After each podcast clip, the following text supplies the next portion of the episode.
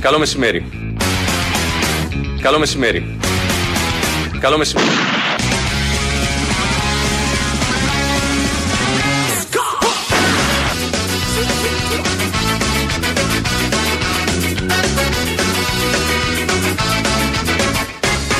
Ο κύριος Τσίπρας παρουσίασε ένα καλά μελετημένο, απόλυτα ρεαλιστικό και προσεκτικά κοστολογημένο σχέδιο. Μιλάει για τη Θεσσαλονίκη.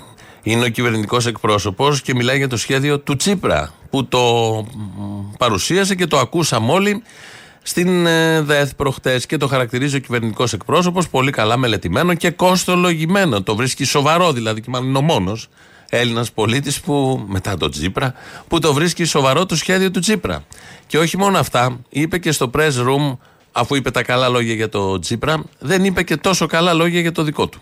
Ο Κυριάκος Μητσοτάκης στη Διεθνή Εκθέση Θεσσαλονίκης αναπαρήγαγε πρακτικές φαυλότητας που σατήριζε σαν παθογένειες της πολιτικής από τα προχριστιανικά χρόνια ο Αριστοφάνης.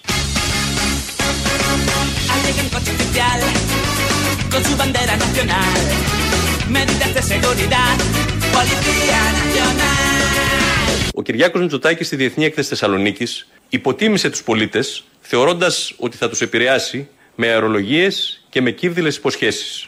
Υποσχέσεις που όλοι μας γνωρίζουμε ότι δεν έχουν καμία αξία.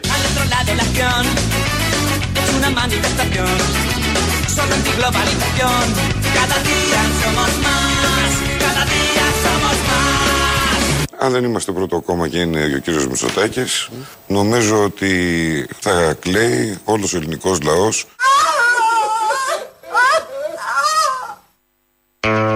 Εδώ είναι ο ελληνικός λαός που κλαίει. Ο Σπίρτζης το είπε αυτό σε συνέντευξη σήμερα το πρωί. Ο προηγούμενος ήταν ο κυβερνητικός εκπρόσωπος, ο οποίος σε μια κρίση ειλικρίνειας, μάλλον κράσαρε, λέει τα ακριβώς ανάποδα. Φαντάζομαι θα τον σετάρει κάποιος, reset θα του κάνει για να έρθει στα κανονικά. Ο κύριος Σπίρτζης λοιπόν σήμερα το πρωί βγήκε και είπε ότι αν δεν βγει ο ΣΥΡΙΖΑ θα κλαίει ο ελληνικός λαός. Οι άλλοι λένε ότι αν βγει οποιοδήποτε άλλος θα είναι τερατογένεση. Και είμαστε ακόμη στην αρχή της προεκλογικής περίοδου. Αν δεν είμαστε πρώτο κόμμα και είναι ο κύριος Μητσοτάκης, νομίζω ότι θα κλαίει όλος ο ελληνικός λαός για τη συνέχιση των προβλημάτων. Αυτό τον ψηφίσει, πώς θα κλαίει. Τον αδιεξόδο. Καλά, εντάξει. Άμα είναι πρώτο κόμμα, θα τον έχει ψηφίσει ο λαός. Άρα γιατί να κλαίει μετά. Ακριβώς. Για να μην κλαίει, λοιπόν, όπως κλαίει σήμερα που τον ψήφισε. Ναι.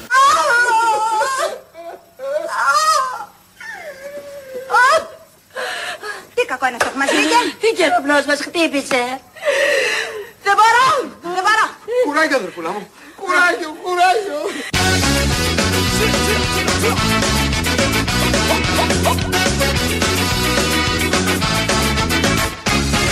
Νομίζω ότι θα κλαίει όλος ο ελληνικός λαός.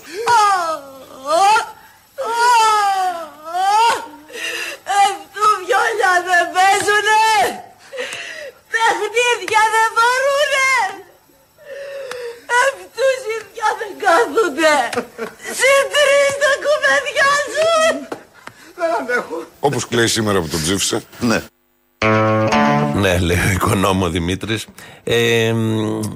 Αυτό είναι το ωραίο θέμα με αυτό που λέει ο κύριος Σπίρτζης, ότι θα κλαίμε και θυμόμαστε τι γέλιο είχαμε κάνει τα 4,5 χρόνια που ήταν ο ΣΥΡΙΖΑ στην κυβέρνηση. Αλλά αυτά θα τα κρίνει η ιστορία, θα τα κρίνει η κάλπη όταν γίνει. Ο ώριμος και σοφός ελληνικός λαός θα πράξει τα δικά του και όλα τα υπόλοιπα. Η κυβέρνηση εδώ προχωράει, λειτουργεί, δουλεύει νυχθημερών και δεν δουλεύουν μόνο οι υπουργοί. Αυτό φαίνεται και ο πρωθυπουργός. Ο πρωθυπουργός σήμερα πήγε, έδωσε 2 συνεντεύξεις σε ραδιόφωνα στον Αρναούτογλου, μετά πήγε σε μουσικό σταθμό, έδωσε συνέντευξη. Ο Μηταράκης, ο Υπουργός Μεταναστευτικής Πολιτικής, χτες έπαιξε σε σύριαλ του Αντένα. Έκανε τον Υπουργό. Να το βάλουμε τώρα. Το έχω εκεί. Κύρκο, βρέστο και βάλε τώρα. Είναι από σύριαλ του Αντένα που μεταδόθηκε χτες. Το σύριαλ λέγεται Παγιδευμένη. Τι έγινε, Δημήτρη, δεν χτυπάς πόρτα? Ήθελα να σε ρωτήσω κάτι, αλλά θα περάσω μετά. Με συγχωρείτε. Δεν χρειάζεται. Πέρασε μέσα. Εμείς τελειώσαμε. Όπως είπαμε, όταν τα έχεις έτοιμα, τα στέλνεις στο γραφείο μου. Εννοείται, κύριε Υπουργέ, θα τα έχετε σύντομα. Ευχαριστώ. Και να σου πω, κανόνισε κάποια στιγμή ένα στοιχείο, τόσες φορές το έχουμε πει. Βεβαίως, με την πρώτη ευκαιρία. Είναι πανέμορφο νησίχιος. Καλή συνέχεια. Καλή συνέχεια. Εδώ Μηταράκης, στο Υπουργείο του, παίζει τον Υπουργό. Το θέμα βέβαια είναι ότι κάνει τον Υπουργό και στην κανονική ζωή. Αυτό είναι το καλύτερο. Αλλά όμως έπαιξε στο σύριαλ, που σημαίνει για κάποιες ώρες, γιατί αυτά δεν γύριζονται στο πεντάλεπτο, για κάποιες ώρες πήγε το συνεργείο, πήγαν ηθοποιοί, είχε δει το κείμενο, είχαν γίνει προσυνεννοήσεις, ξεκίνησε το γύρισμα, πάμε ξανά, δεν είναι αυτή η σωστή γωνία, αλλά να το ξαναπάμε γιατί έχει διάφορες λήψεις. Κάθεται στο Υπουργικό Γραφείο και μπαίνει κάποιος, δεν έχω δει το σύριαλ, δεν ξέρω. Παίζει ο Μηταράκης. Δεν ξέρω αν θα παίξει και στα άλλα επεισόδια, γιατί έχει σειρά. 3 μέρες τη βδομάδα θα προβάλλεται αυτό το σύριαλ, οπότε βρήκε δουλειά να κάνει που του ταιριάζει και το υποστηρίζει πολύ καλά ο κύριος Μηταράκης. Πέρα από τους υπουργούς και τον πρωθυπουργό που δουλεύουν, δουλεύουν και οι υπάλληλοι. Οι υπαλλήλοι από κάτω, όπως λέμε, και επειδή πρέπει να ληφθούν μέτρα περιορισμού της κατανάλωσης φέτος, που είναι ο δύσκολος χειμώνας του 1942, όπως μας έχουν πει, οι υπάλληλοι αυτοί λοιπόν παίρνουν τηλέφωνα στα σπίτια. Ορίστε. Ναι, καλησπέρα σας. Ναι.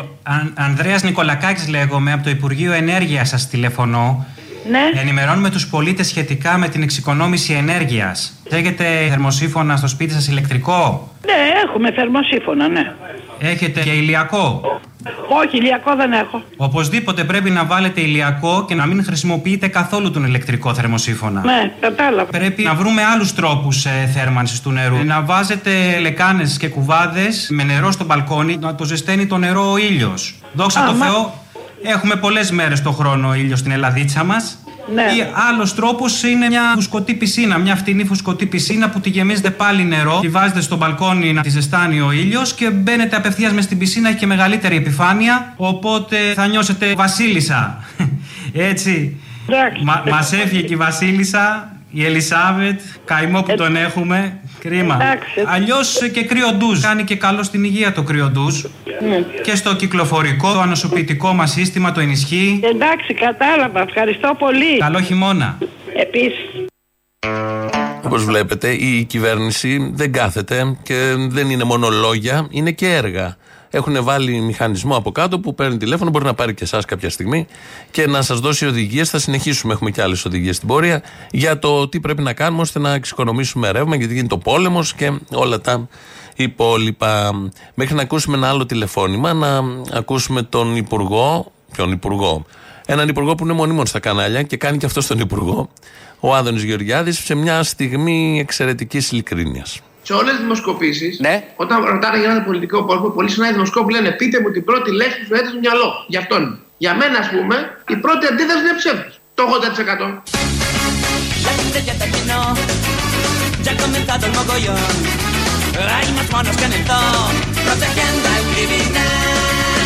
Για μένα, ας πούμε, η πρώτη αντίθεση είναι ψεύδος. Το 80%. Το άλλο 20% τι λέει ακριβώς? Το 80% λέει ότι είναι ψεύτης. Εγώ διαφωνώ. Είμαι στο 20%. Δεν μπορεί να λέει κάποιος υπουργό ψεύτη. Δεν υπάρχει στοιχείο. Μισό ίχνος στοιχείου. Ένα βίντεο, κάτι που να έχει πει αυτό και να μετά να έχει δηλώσει κάτι άλλο. Ή να έχει πει ψέμα. Να έχει γράψει στο Twitter που δοξάζεται εκεί. Να έχει γράψει κάτι που δεν ισχύει. Που να είναι ψέμα. Δεν υπάρχουν αυτά τα στοιχεία. Λίγο υπερβολικός εδώ ο κύριος Άδωνης Γεωργιάδης. Συνεχίζει ο κύριος Νικολακάκης, ο υπάλληλος του κράτους, παίρνει από το Υπουργείο στους πολίτες για να τους ενημερώσει. Ναι. Ναι, καλησπέρα. Νικολακάκης Ανδρέας ονομάζομαι, από το Υπουργείο Ενέργειας σας παίρνω. Ενημερώνουμε τον κόσμο για μέτρα εξοικονόμησης ενέργειας. Μάλιστα. Να σας πω κάτι τώρα που δεν είναι πολύ γνωστό. Ναι. Επειδή έχει ακόμα ζέστη και κουνούπια, ναι, όταν βάζουμε αντικουνουπικές συσκευές στην πρίζα, τις βάζουμε από το σούρουπο και μετά. Και το επόμενο πρωί τις βγάζουμε από την πρίζα. Δεν τις ξεχνάμε. Δεν βάζουμε εμείς αντικουνουπικές, ψεκαζόμαστε. Με τι ψεκάζετε, με φλιτ? Ναι, με φλιτ. Α, πολύ ωραία. Πάντως, εντάξει. Δεν έχετε βάλει ποτέ ούτε παστίλες, ούτε υγρό, ποτέ? Όχι, δεν βάζουμε γιατί είναι καρκινογόνο. Δεν βάζουμε. Παίρνουμε φυτικά. Υπάρχουν και τα βιολογικά. Παίρνουμε φυτικά σπρέ και ψεκαζόμαστε. Αυτά τα φυτικά που είναι με την αλόη βέρα. Ναι, με τσιτρόνια. Που έχει κόλιανδρο, σελινόριζα, σκόρδο κτλ. Ναι. Ωραία. Κάποιες άλλες εσείς σκέφτεστε τώρα? Όχι, δεν είναι. Όλες τις βγάζουμε από την πρίζα. Τις βγάζετε όλες. Οπότε το σπίτι μένει στο απόλυτο σκοτάδι. Ναι. Αυτό θέλουμε κι εμείς, ναι. Εντάξει, ευχαριστούμε πολύ. Καλό βράδυ, να είστε καλά. Ναι, επίσης. Καλό χειμώνα, γεια σας. ευγενέστατος ο κρατικός υπάλληλος. Έτσι πρέπει να είναι η δημόσια διοίκηση, να είναι φιλική προς τον πολίτη, να ακούει τον καημό του, την πρότασή του, την παρατήρησή του. Εδώ συνέχισαν την κουβέντα για τα οικολογικά σπρέι, για τα κουνούπια. Δίνει οδηγίες και είναι πολύ χρήσιμος. Η πολιτεία στο πλευρό του πολίτη. Και σε αυτό το τομέα άριστα, όπως ακούτε. Σε έναν άλλον τομέα θα πάμε τώρα, γιατί ο Κυριάκος Βελόπουλος, που θα είναι ο συνέτερος στην άλλη τερατογένεση όταν δεν βγει ο Κυριάκος Μητσοτάκης και θέλει συνεργάτη, γιατί ο μόνος που το έχει απομείνει θα είναι αυτός, εκτός αν βγουν οι δεξιοί και πού θα πάει το κουκουέ, όπως το κάνουν και με το ΣΥΡΙΖΑ. Μόνο αυτό δεν έχει υποθεί, αλλά φαντάζομαι θα υποθεί και αυτό κάποια στιγμή. Ο Βελόπουλος λοιπόν, σε επίσης μια στιγμή υψηλής ειλικρίνειας. Εμείς λοιπόν είμαστε όλοι Αφρικανοί μπάσταρδοι. Ζήτω το Πακιστάν.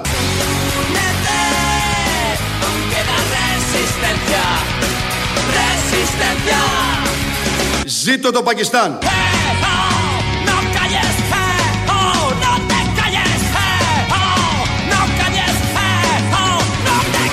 Εμείς λοιπόν είμαστε όλοι Αφρικανοί μπάσταρδοι.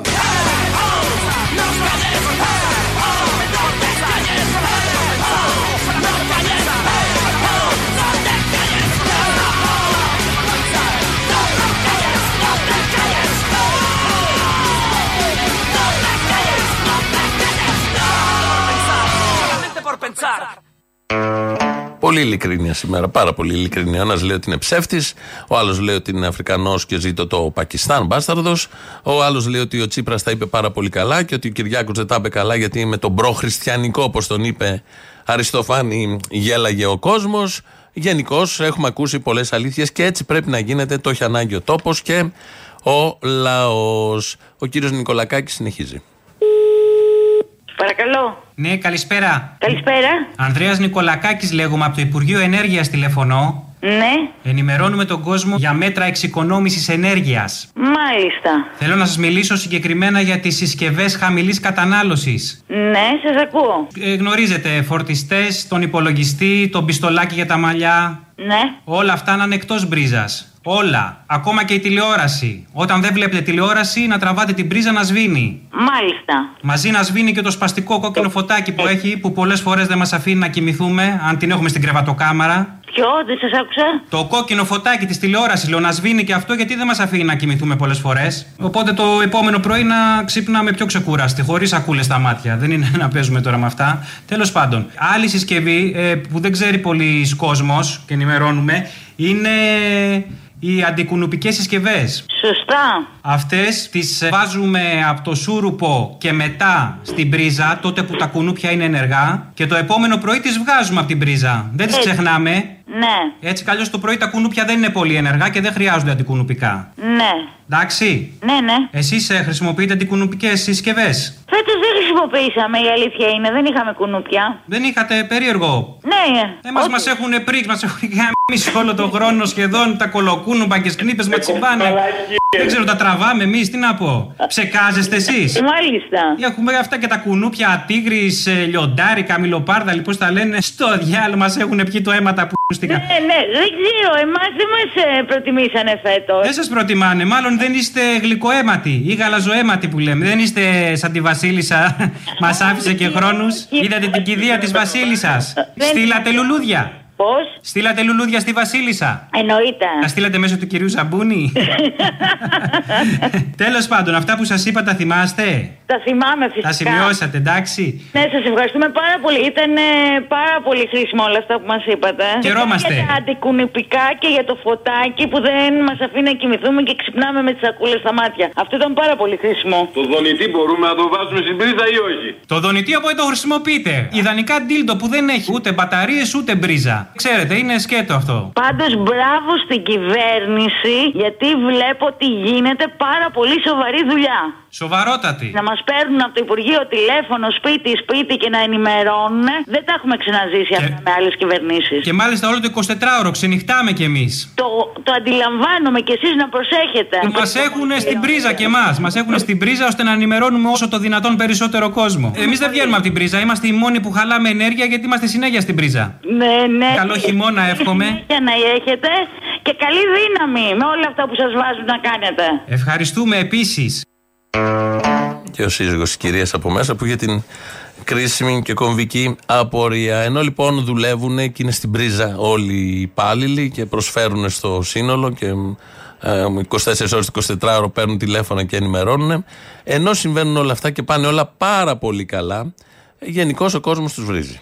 Είμαι πολύ περήφανος ως Υπουργός Ανάπτυξης και Επενδύσεων και υπεύθυνος για την Διεθνή Εκθεσία Θεσσαλονίκης. Θέλω να ξέρετε, η Διεθνή Εκθεσία Θεσσαλονίκης είναι η πιο πετυχημένη έκθεση των τελευταίων δεκαετιών. Έχει τους περισσότερους εκθέτες. Έχει κάνει το μεγαλύτερο τζίρο.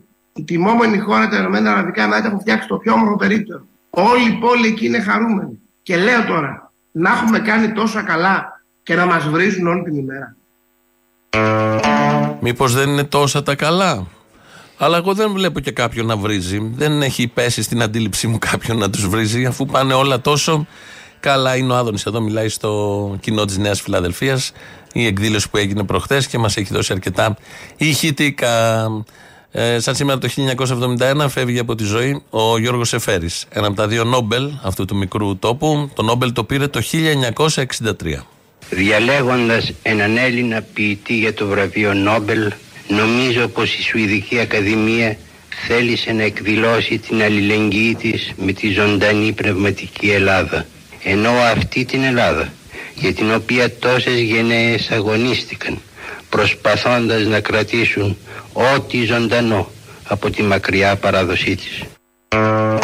Ο Γιώργος Σεφέρης λοιπόν, ο οποίος έχει γράψει και αν έχει γράψει, τα ξέρουμε, τα έχουμε τραγουδήσει. Θα σταθούμε λίγο σε αυτό που με μια έτσι μικρή παρότρινση μας λέει να το κάνουμε λίγο. Λίγο ακόμα θα ειδούμε τις αμυγδαλιές να ανθίζουν, τα μάρμαρα να λάμπουν στον ήλιο, τη θάλασσα να κυματίζει. Λίγο ακόμα να σηκωθούμε λίγο ψηλότερα.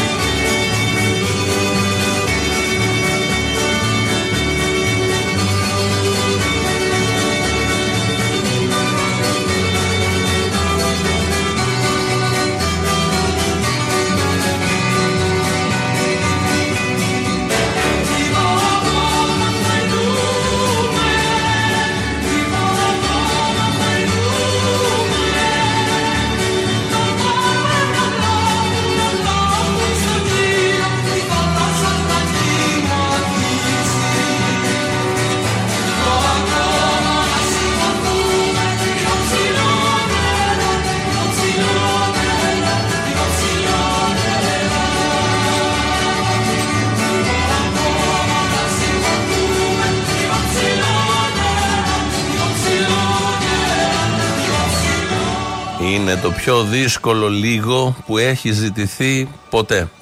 Εδώ Ελληνοφρένια, όπως κάθε μέρα, 2.11.10.80.880 από τα παραπολιτικά. Εδώ σε αυτό τον τηλεφωνικό αριθμό θα βρείτε τον Αποστόλη. Τραγουδάει και αυτός τώρα. Διακόψτε τον λίγο, χορεύει κιόλας. Κατεβάστε τον κάτω να μιλήσει στο τηλέφωνο. radio.parapolitica.gr, το mail του σταθμού, αυτή την ώρα το παρακολουθούμε εμείς. Δημήτρης Κύρκος ρυθμίζει τον ήχο. ελληνοφρένια.net.gr, το επίσημο site του ομίλου Ελληνοφρένια. Εκεί μας ακούτε τώρα live, μετά ηχογραφημένους. Και στο YouTube μας ακούτε τώρα live και μετά μας βρίσκετε όποτε θέλετε. Έχει και διάλογο από κάτω να κάνετε. Λαός μέρος Α, κολλάνε και οι πρώτες διαφημίσεις. ούτε Δανία, ούτε Σουηδία, ούτε Ελβετία. Δεν είναι δυνατόν να περιμένετε ότι η χώρα θα γίνει αυτόματα Σουηδία και Ελβετία. Ούτε Ζιμπάμπουε, φίλε, τίποτα. Οι Ηνωμένες Πολιτείες θέλουν να γίνουμε εμείς. Που τους ρωτάς στον δρόμο που πέφτει το Μεξικό και σου δείχνουν την Κίνα. Α, ναι, αυτό είναι ωραίο. Οι Ηνωμένες Πολιτείες όμως δεν είμαστε κοντά, αφού ανήκουμε στη Δύση. Γιατί βλέπεις να έχει σημασία αν είσαι κοντά. Εδώ σου λέω να τους. Όχι, εννοώ κοντά πνευματικά, ρε παιδί μου. Πνευματικά πιο κοντά δεν γίνεται, ρε φίλε. Έχουμε φτάσει στην ηλικιότητα στο τέρμα. Την έχουμε πιάσει πάτο, ας πούμε, εκεί είμαστε. Άρα... για Ηνωμένες Πολιτείες. Άρα μια χαρά είμαστε. Λίγο ακόμα, λίγο προσπάθεια ακόμα να βλέπουμε, να ρωτάνε πού είναι η Ιταλία και εμείς να δείχνουμε να πούμε Βόρειο Πόλο. Τα μπέργκερ μας τα τρώμε κι εμείς. Παχυσαρκία έχουμε κι εμείς. Ρατσισμό έχουμε κι εμείς. Μπάτσους που σκοτώνουν κόσμο στον δρόμο και αθώνονται έχουμε κι εμείς. Ακριβώς. Τα πρότυπα της Δύσης είμαστε. Άντε και γκρινιάζετε. Αυτό, μα εγώ δεν γκρινιάζω. Εγώ είπα ότι αυτό είναι το πρότυπό μας. Αυτό είναι το. Γεια σου, Αποστολάκο μου. Οπα. Τι κάνεις? Καλά, εσύ? Εγώ έλειπα εκτός Ελλάδος και τώρα σε παίρνω τηλέφωνο για να σου πω για αυτούς τους ηλιθίους. Έκανες και τα ταξιδάκια σου. Πού ήσουν, α? Βόρεια Κίνα. Τι έκανες στη Βόρεια Κίνα? Πήγες να δεις Τερζόπουλο? Δουλειές.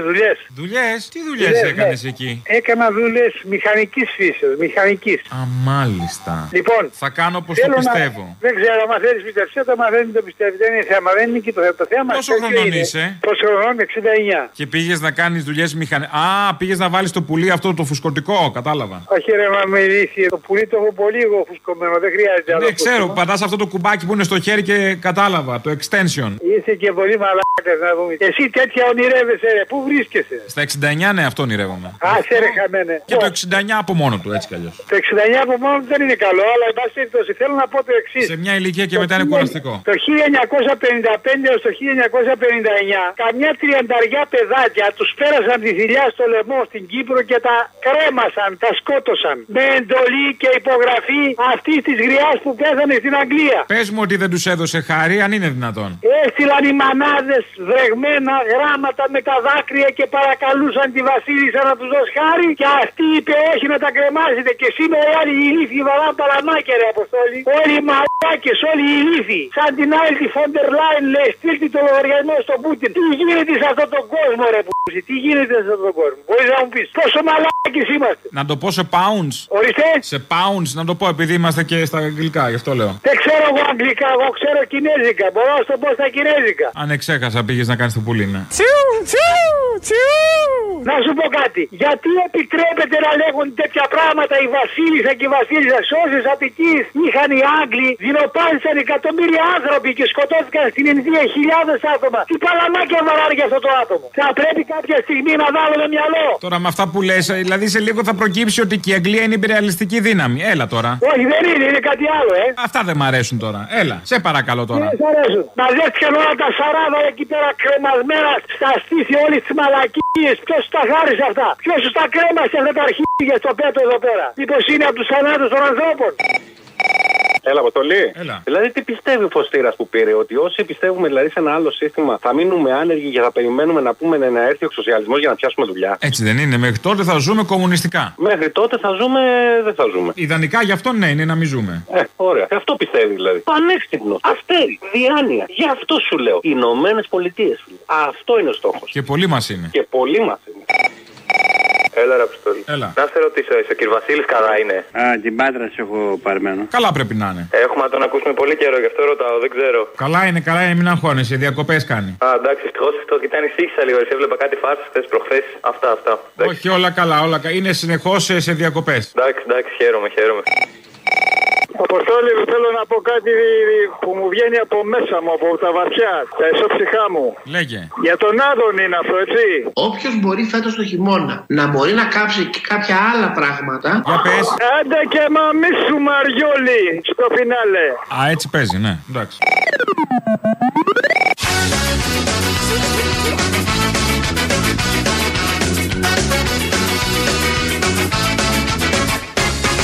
Καλό μεσημέρι. Ο κύριος Τσίπρας παρουσίασε ένα καλά μελετημένο, απόλυτα ρεαλιστικό και προσεκτικά κοστολογημένο σχέδιο. ΣΥΡΙΖΑΕΟΣ και ο Οικονόμου, ούτε οι βουλευτές του ΣΥΡΙΖΑ δεν τα λένε αυτά. Βγαίνει όμως και τα λέει ο κύριος Οικονόμου. Πολιτικός πολιτισμός, αναγνώριση του αντιπάλου. γιατί είναι και οι ίδιοι καλοί, άρα και ο αντίπαλος θα είναι γερός. Αυτά δεν λέμε σε τέτοιες περιπτώσεις και άλλες τέτοιες βλακίες. Αυτό ακριβώς. Τελείας σε αυτά. Στο site της Ελληνοφρενίας σήμερα το βράδυ θα ανεβάσουμε μια συνέντευξη του Θανάση Παπακωνσταντίνου. Δόθηκε προχτές στο Αριστοτέλειο, όλοι ξέρουμε, έγινε η συναυλία του Θανάση με τον Μιστακίδη. Αλλά όμως η αστυνομία που ήταν εκεί, τους 5.000 φοιτητές που παρακολουθούσαν, δεν μπορούσε να τους ανεχτεί πολύ. Έριξε χημικά, διαλυθική συγκέντρωση, ποδοπατήθηκαν εκεί οι φοιτητές για να βγουν, πάλι καλά που δεν είχαμε και τα χειρότερα. Αυτά που γίνονται συνήθως στο Απιθύτα.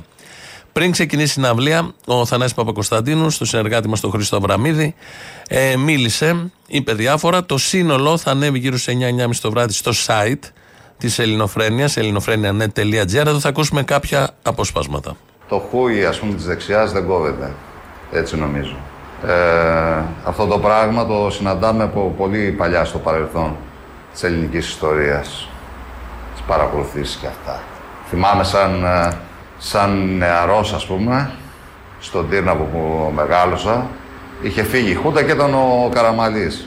Ακόμα τότε, λοιπόν, υπήρχαν χαφιέδες και αστυνομικοί που περιτριγύριζαν τυχαία και καλά γύρω από τις φοιτητικές παρέες. Μάλιστα ο ένας του είχαν βγάλει οι νέοι του Τυρνάβου το παρατσούκλι η λάση δηλαδή το σκυλί. Και θα σας πω και μια ιστοριούλα που έχει φάσει. Του κάναν διάφορες πλάκες, ας πούμε. Τον είχα πάρει μυρωδιά και λέγανε μεταξύ τους, ήταν ας πούμε 7-8 άτομα. Σκορπίζονταν ο καθένας σε διαφορετική κατεύθυνση και περίμεναν να δουν προς τα πού θα πάει η λάση. Σε μία δε περίπτωση, μου το έλεγε ένας φίλος που ήταν εκεί, δεν τον βλέπαν εκεί γύρω. Και ρωτάει ένας, παιδιά, πού είναι η λάση? Και πετάγεται αυτός πίσω από το περίπτερο και λέει, εδώ είναι και η λάση. Αυτό είναι απάντηση στην ερώτηση για τις παρακολουθήσεις, τις επισυνδέσεις, όλα αυτά που γίνονται αυτές εδώ τις μέρες. Και θυμήθηκε την παλιά ιστορία με τη λάση. Να είσαι αστυνομικός, να παρακολουθείς για να σε λένε λάση. Βέβαια η λάση τότε έπαιζε και σαν σύριαλ. Επί δημοκρατίας όλα αυτά, επί του εθνάρχου Καραμαλή, όχι επί Χούντας. Ένα άλλο απόσπασμα που έχει ενδιαφέρον και μας άρεσε είναι αυτό για τα social media, τη μανία, τον εθισμό με το Instagram και τις άλλες εφαρμογές. Όχι, Facebook δεν έχω προσωπικά. Έχουν φτιάξει κάποιες ομάδες που ακούν τη μουσική μου. Εγώ ίδιος δεν έχω. Είμαι λίγο απομακρυσμένος από αυτό. Όχι από την τεχνολογία, αλλά από διαδικασίες που βγάζουν τον εαυτό μου σε κοινή θέα, ας πούμε. Νομίζω ότι όσο πιο... Και δεν μπορώ να καταλάβω δηλαδή, τόσο πολύ τους ανθρώπους που εκθέτουν την προσωπική τους ζωή παντού, με Instagram, αυτά, δεν ξέρω τι κάνουν. Εγώ νομίζω ότι όσο πιο ανώνυμος είσαι, τόσο πιο ελεύθερος. Και όσο μπορούσα και μπορώ, αυτό το προστατεύω. Δεν βγαίνω στην τηλεόραση, ας πούμε. Τελευταία άρχισαν να με αναγνωρίζουν, τη ζημιά την έκανε το YouTube, ας πούμε. Μέχρι πριν λίγα χρόνια υπήρχαν περιπτώσεις που δεν με αφήνανε να μπω στη συναυλία που είχα. Γιατί δεν με αναγνώριζανε. Όσο πιο ανώνυμος, τόσο πιο ελεύθερος.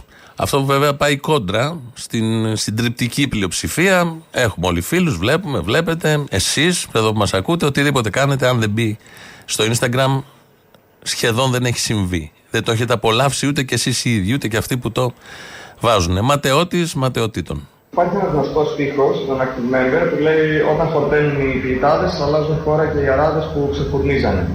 Εσύ φαίνεται, παρότι είσαι πλέον ιδιαίτερα αναγνωρίσιμος, να μην έχεις βαδίσει προς αυτή την κατεύθυνση, παρότι τα παραδείγματα καλλιτεχνών που πέτυχαν το American Dream και άλλαξαν είναι πολλά. Τι είναι αυτό που προφυλάσσει έναν άνθρωπο από το να πάει σε μια τέτοια διαδρομή, πιο ατομική? Η σφραγίδα της ματαιότητας, που θα μπορέσω να σας την εκφράσω με μια παροιμία που λέμε στα μέρη μου, χέστηκε η φοράδα στα λόνια. Αυτό ακριβώς.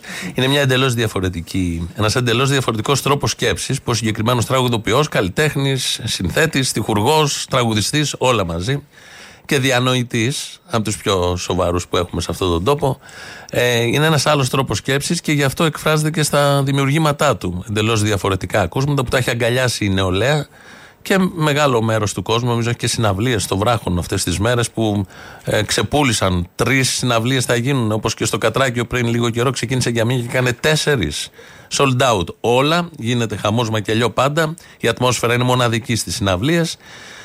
Εδώ ακούσαμε για τη ματαιότητα και θα άλλο ένα απόσπασμα για το νόημα του αγώνα, τον ρώτησε ο Χρήστος Αβραμίδης. Έχει νόημα ο αγώνας σήμερα? Για μια καλύτερη ζωή, καταρχήν, εάν το έχεις μέσα σου, αν σε κατατρέχει μια αίσθηση δικαίου, δεν έχει σημασία αν έχει νόημα ή όχι. Εφόσον το έχεις μέσα σου, οδηγείσαι εκεί, ανεξάρτητα από το αποτέλεσμα. Θα μπορούσα εδώ να πω ότι ισχύει ότι και με την τέχνη. Στην τέχνη, ας πούμε, έλεγε ο Μπουνιέλ ότι είναι ανήθικο στην τέχνη να σκέφτεσαι τις επιπτώσεις. Ίσως κάτι τέτοιο να ισχύει και για τον αγώνα για μια καλύτερη ζωή. Στο Απιθύτα δόθηκε αυτή η συνέντευξη, στο Όρθιο, σε κάποια αίθουσα πριν ξεκινήσει η συναυλία η προχθεσινή, που ήταν και επεισοδιακή, αλλά συνεχίστηκε μετά η συναυλία. Μαζί τους ήταν και ο Γιάννης Ντουσάκης, φοιτητής στο Απιθύτα, που έχει χτυπηθεί κάνα 2-3 φορές από τις γνωστές ειρηνευτικές δυνάμεις των ΜΑΤ. Αγαπημένος στίχος από το έργο του Θανάση. Αγαπημένος στίχος, έχει πει και τόσο τραγούδια ο άνθρωπος. Μπορώ να πω αγαπημένο τραγούδι. Την Ηλιόπετρα, για μένα. Είπαμε γενικά, δεν λέμε, αλλά εντάξει. Κάποια πράγματα που τεχνικής φύσης θα έλεγα, μπορώ να τα πω.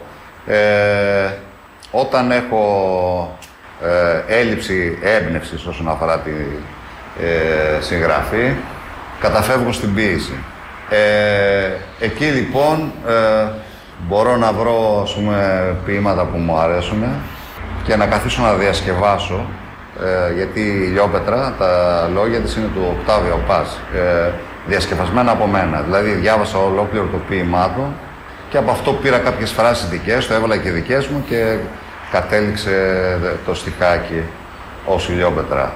Με τράβηξε το γεγονός ότι, όπως όλη σχεδόν η λατινοαμερικάνικη ποίηση, έχει πάρα πολλές εικόνες και το βασικότερο, το ότι βλέπει τον έρωτα σαν μια απελευθερωτική διαδικασία, αυτό το ποίημα. Η Λιόπετρα ήταν μια πρωτόγονη πυξίδα, ας πούμε, που χρησιμοποιούσαν οι Βίκινγκς παλιά για να προσανατολίζονται στα ταξίδια που κάναν. Με τον ίδιο τρόπο ο έρωτας μπορεί να χρησιμοποιηθεί σαν μια πυξίδα για το δύσκολο ταξίδι της ζωής. Ο σκλάβος βγάζεις στους ώμους του φτερά, όταν χιλιούνται. Έτσι τουλάχιστον θα έπρεπε να είναι. Και νομίζω ότι είναι εκείνες τις στιγμές, δηλαδή, προσομοιάζει ο έρωτας πολύ με τη δημιουργία, γιατί χάνεται ο χρόνος, ξεφεύγεις από την καθημερινότητα και την ανθρώπινη κλίμακα, στην ουσία βγάζεις φτερά. Βεβαίως δεν απελευθερώνεσαι για πάντα, για λίγο, ξαναπέφτεις μετά. Εκπεσόντες άγγελοι. Γέννεται ο κόσμος όταν φιλούν τα δυο, η αγάπη πόλεμος, πόρτα που ανοίγει.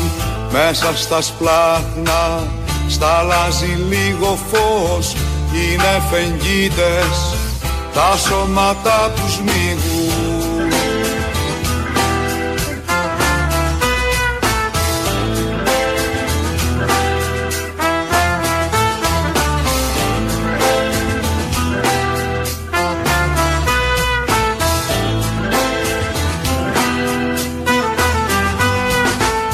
Μου βαδίζει σαν δέντρος καιρό κάτω από έναν ήλιο δίχως ηλικία. Τα μάτια σου είναι κρίνες όνειρο που πάνε συχνά και ξεδιψάνε τα άγρια θηρία.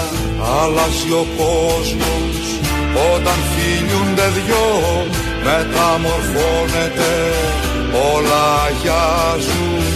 Ο σκλάβος βγάζει στους ώμους του φτερά, πάβεις να είσαι ένας ακόμα ιστιός.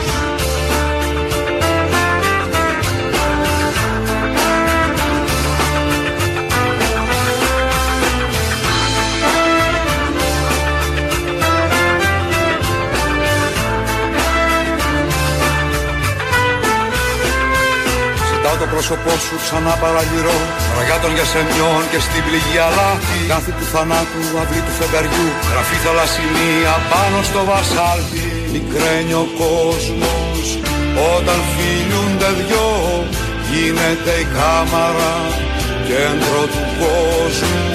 και μισαλίγει σαν φρουτόριμο ή σαν αστέρι εκρηγνείται και σβήνει. Εμείς εδώ κάποια στιγμή θα την πάθουμε τη σχιζοφρένεια, γιατί μέσα σε μία ώρα ακούμε το Μηταράκη, τον υπουργό, να παίζει σε σύριαλ και να κάνει τον υπουργό. Ακούμε τον Άδωνη, τον Οικονόμου, ακούμε τους πολιτικούς, ακούμε τον λαό με τις τρέλες του, τις παλαβομάρες του, και ταυτόχρονα ακούμε τον Θανάση Παπακωνσταντίνου να λέει πράγματα που σου μένουν. Ακούμε τη μουσική αυτή, το μάλαμε εδώ να τραγουδάει, αυτό τον υπέροχο στίχο και τα παρασκήνια λίγο πώς γράφτηκε. Όλα μαζί, τα ακούμε όλα μαζί μέσα σε μία ώρα, μπαίνουν στο κεφάλι, βγαίνουν, αλλάζουμε συνεχώς διαθέσεις, mood όπως το λέμε στη νεοελληνική. Οπότε κάποια στιγμή τη σχιζοφρένεια, η ελληνοφρένεια θα μετατραπεί σε σχιζοφρένεια, θα είναι κανονικό, δεμένους θα μας πάρουνε. Από όποιο στούντιο είμαστε τη στιγμή που θα συμβεί αυτό. Ο λαός τώρα που είναι υγιέστατος, όπως θα ακούσετε, μέρος δεύτερον. Έλα, Αποστολή μου. Έλα, καλημέρα. Κατέβηκες. Κατέβηκα. Μπράβο, γινήκανε πάλι. Άστα, πάνε στο διάλο. Δεν μου λες, ρε, αυτόν τον άνθρωπο τι τον στέλνουν, ρε, σε κάθε πολιτεία, ρε, και γίνεται χαμός κυρίου, ρε. Πήγε στη Δράμα, ρε, καταστράφηκε η Δράμα, ρε, κατακλυσμός έγινε, σκοτώθηκε και ο άνθρωπος. Τι κατσικοπόδα, ρε, να τους ο άνθρωπος, ρε. Τα παραλέτε. Τι τα παραλέω, ρε, δεν άκουσε τι έγινε απάνω, της κακομοίρας έγινε. Γιατί δεν πάω Καραμανάς, παραστέλνουν αυτόν, ρε. Ποιος να πάει?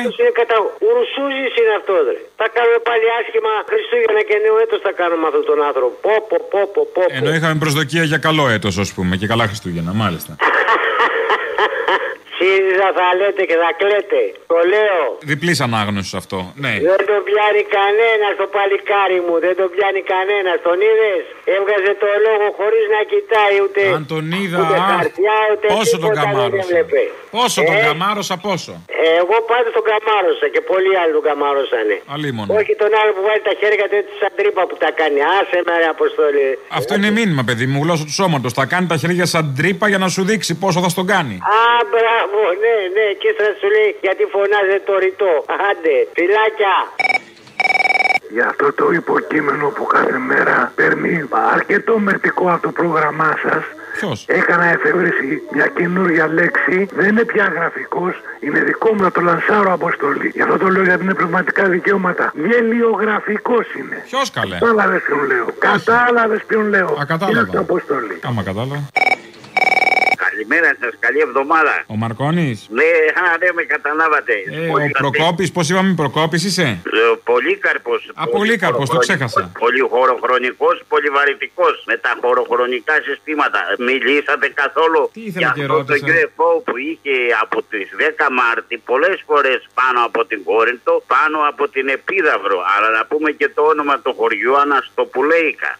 Το μιλήσανε, ήταν υπάλληλος δημοτικός αυτός στην Επίδαυρο και πήρε την αστυνομία και το κατέγραψε το αστυνομικό τμήμα Επιδαύρου. Άρα λέμε κάποιο θέμα, δηλαδή. Εμείς έχουμε ένα θέμα που μας απασχολεί, το οποίο εγώ δεν γνωρίζω, αλλά το λέμε. Ναι, και στην Κόρινθο ήταν πολλές ημέρες. Ήταν που φυλάει τα αρχαία. Όπα.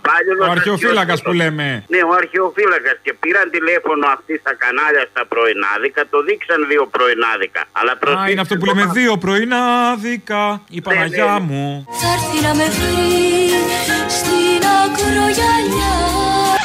Δεν ήξεραν ο κόσμος να φυλαχτεί. Δεν ξέρει ο κόσμος, δεν ξέρει. Δεν φυλάσσονται και μετά σου φταίει η αστυνομία. Έλα τώρα. Ναι, όχι, ούτε η αστυνομία ήξερε, γιατί η ακτινοβολία πρέπει να παίρνουν τους ελεγκτές αερίου κυκλοφορίας. Και δεν τους παίρνουν, γιατί και αυτοί είναι όλη την ώρα στα κινητά, κάνουν αναπάντηση και δεν τους σηκώνουν. Υπάρχει το βίντεο στο YouTube, μιλάνε τρεις ελεγκτές αερίου κυκλοφορίας και ο μεγάλος αστροφυσικός Γουδής Χρήστος, ο τολμηρός. Ο Γουδής, που λέμε Γουδής, καλύτερα δεν γίνεται, που είχε και τις πατάτες. Ναι, ξέρω. Που είχε το salad bar παλιά ο Γουδής. Τώρα όχι, είναι αστροφυσικό της Αγγλίας. Γιατί υπάρχει ασυμβίβαστο, δεν μπορεί να έχει και salad bar. Ναι, τώρα είναι στη Μάνη, κάνει διακοπές. Κοιτάξτε. Εντάξει, θα ξεκουραστεί και αστροφυσικός. Τι είναι αστροφυσικός? Να πείτε τώρα εδώ ότι η ακτινοβολία είναι επικίνδυνη. Ότι μετεωρίζωτο δεν είχαν έλικες και είχαν πολλά φώτα. Αλλά να μου πούνε σίγουρα ότι δεν είχαν, να το ελέγξουμε εμείς τώρα. Δεν θα αφήσουμε έτσι, να το ελέγξουμε. Αν φορούσαν ρολόγια κουάρτς ο φύλακας και ο υπάλληλος ο δημοτικός, εάν τα ρολόγια τους μείνανε πίσω. Μόνο άμα είναι κουάρτς μένουν πίσω. Ναι, εντελώς κουάρτς. Τα κουάρτς είναι αυτά που κάνουν βρεκεκέξ, κουάρτς. Κουάρτς. Αυτά είναι, καλά θα καταλάβει. Λοιπόν, χάρηκα Μαρκώνη, χάρηκα. Πάλι πήγε καλά η συνομιλία. Να πεις στον κόσμο να καταλάβει το παράδοξο διδήμων. Θα το πω, θα πω και παράδοξο ζυγών και σκορπιών, όλα τα παράδοξα. Το έχω στείλει και σε mail και στην Ελλάδα. Αλίμονο, κάθομαι και διαβάζω όλα τα βράδια. Γεια τώρα. Είπαμε, είναι υγιείς όλοι και όλοι μας. Εγώ λυπάμαι τον Κάρολο της Αγγλίας, τον βασιλιά πια, που εκεί που θα έπαιρνε σύνταξη ξαφνικά πιάνει δουλειά. Έχουν γραφτεί διάφορα στα social media τις τελευταίες μέρες γι' αυτό, αλλά τον λυπάμαι επίσης και για τη φτώχεια που τον δέρνει από εδώ και πέρα. Για το θέμα του Καρόλου που με ρωτήσατε αν θα υπάρξει αντίδραση, αν ο ίδιος θα πρέπει κάτι να κάνει. Δεν νομίζω. Και δεν νομίζω, γιατί όλα αυτά έχουν καθοριστεί, ακόμη και για το ότι δεν θα πληρώσει κληρονομιά, μάλλον φόρο κληρονομιάς για αυτά που παίρνει από την Ελισάβετ, έχει λυθεί με ένα νόμο του 1993, έχει λυθεί και αυτό. Η περιουσία που θα κληρονομήσει άμεσα ο Κάρολος δεν είναι τόσο μεγάλη, ακόμη και αν υπάρχουν άδειλοι πόροι και κάποια πράγματα που δεν γνωρίζουμε, υπολογίζεται γύρω στα 400 εκατομμύρια στερλίνες. Άτιμη κοινωνία που άλλους τους ανεβάζεις και άλλους τους κατεβάζεις. Όμως εκεί δεν περιλαμβάνονται όλα αυτά που αποτελούν περιουσία του στέματος αυτού καθ' αυτού του θεσμού. Αρχίζει ενωμένης από τα 3 δις και κάτι που υπολογίζονται ότι στοιχίζουν τα κοσμήματα του στέματος. Ό,τι πιο παρασιτικό υπάρχει είναι ο θεσμός της Βασιλείας. Εδώ οι συνάδελφοι του Μέγκα, τα άκουγα χτες και ο στρατής Αγγελής τα λέει όλα αυτά, ότι θα κληρονομήσει μόνο 400 εκατομμύρια. Τα έχει δουλέψει η Ελισάβετ τώρα και τα παίρνει ο γιος. Λογικό, αλλά δεν υπολογίζονται τα υπόλοιπα που ανήκουν πάλι στο στέμα. Είναι κάτι δις. Περιουσία, πώς αποκτήθηκε, με τη δουλειά τους. Εννοείται. Πάνε πίσω πολλές γενιές. Εμείς να συνεχίσουμε με τον κύριο Νικολακάκη, τον υπάλληλο του κράτους, ο οποίος παίρνει τηλέφωνο, τώρα έπεσε σε καφετέρια. Παρακαλώ. Δεν είναι οικία εκεί? Όχι, δεν είναι εδώ. Θέλει να μιλήσουμε με κάποια άλλη υπεύθυνη. Τι είναι, είναι πιτσαρία, τι είναι? Εδώ πέρα είμαστε καφέ, κοκτέιλ. Καφετέρια. Ναι, ωστόσο έχω πιτσούλες άμα θέλετε. Πιτσούλες δεν θα προτιμούσα, γιατί είναι και αυτό που είπε η κυρία Μπακογιάννη, ότι πρέπει να μοιράζονται οι πίτσες. Και αυτή τη στιγμή εγώ είμαι μόνος μου, δεν έχω να τη μοιραστώ με κάποιον. Τέλος πάντων, παίρνω από το Υπουργείο Ενέργειας και ενημερώνουμε τους πολίτες για την εξοικονόμηση ενέργειας. Τώρα εσείς εκεί έχετε, ας πούμε, καφετιέρες, εσπρεσιέρες. Ναι. Αυτές τώρα καταναλώνουν πολύ ρεύμα. Ωραία. Θα μπορούσατε να περιορίσετε τη χρήση τους και να κάνετε τον καφέ, ας πούμε, στον πρίκι. Δηλαδή... δεν έχουμε αυτή την πολυτέλεια να το κάνουμε αυτό. Αυτό δεν είναι θέμα πολυτέλειας, είναι θέμα ανάγκης. Θέμα ανάγκης, γιατί έτσι θα εξοικονομήσετε πάρα πολύ ενέργεια και εσείς κάνετε και καλό στο περιβάλλον. Ναι, καταλαβαίνω. Δυστυχώς δεν μπορούμε να το κάνουμε αυτό. Έχουμε σπερχές, δεν μπορούμε να φτιάξουμε τον καφέ σε κάποιο μπρίκι ή χόβολη, δεν ξέρω τι. Ούτε στη χόβολη. Από κάτω με αναπτήρα, να το ζεσταίνετε με αναπτήρα ή με κερί. Να το βάλετε πάνω σε ένα κερί που να έχει μια βάση.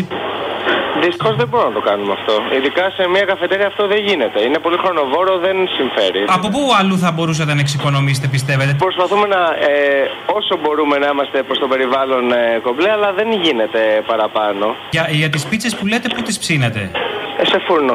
Σε φούρνο, ηλεκτρικό φούρνο? Ηλεκτρικό φούρνο, ναι.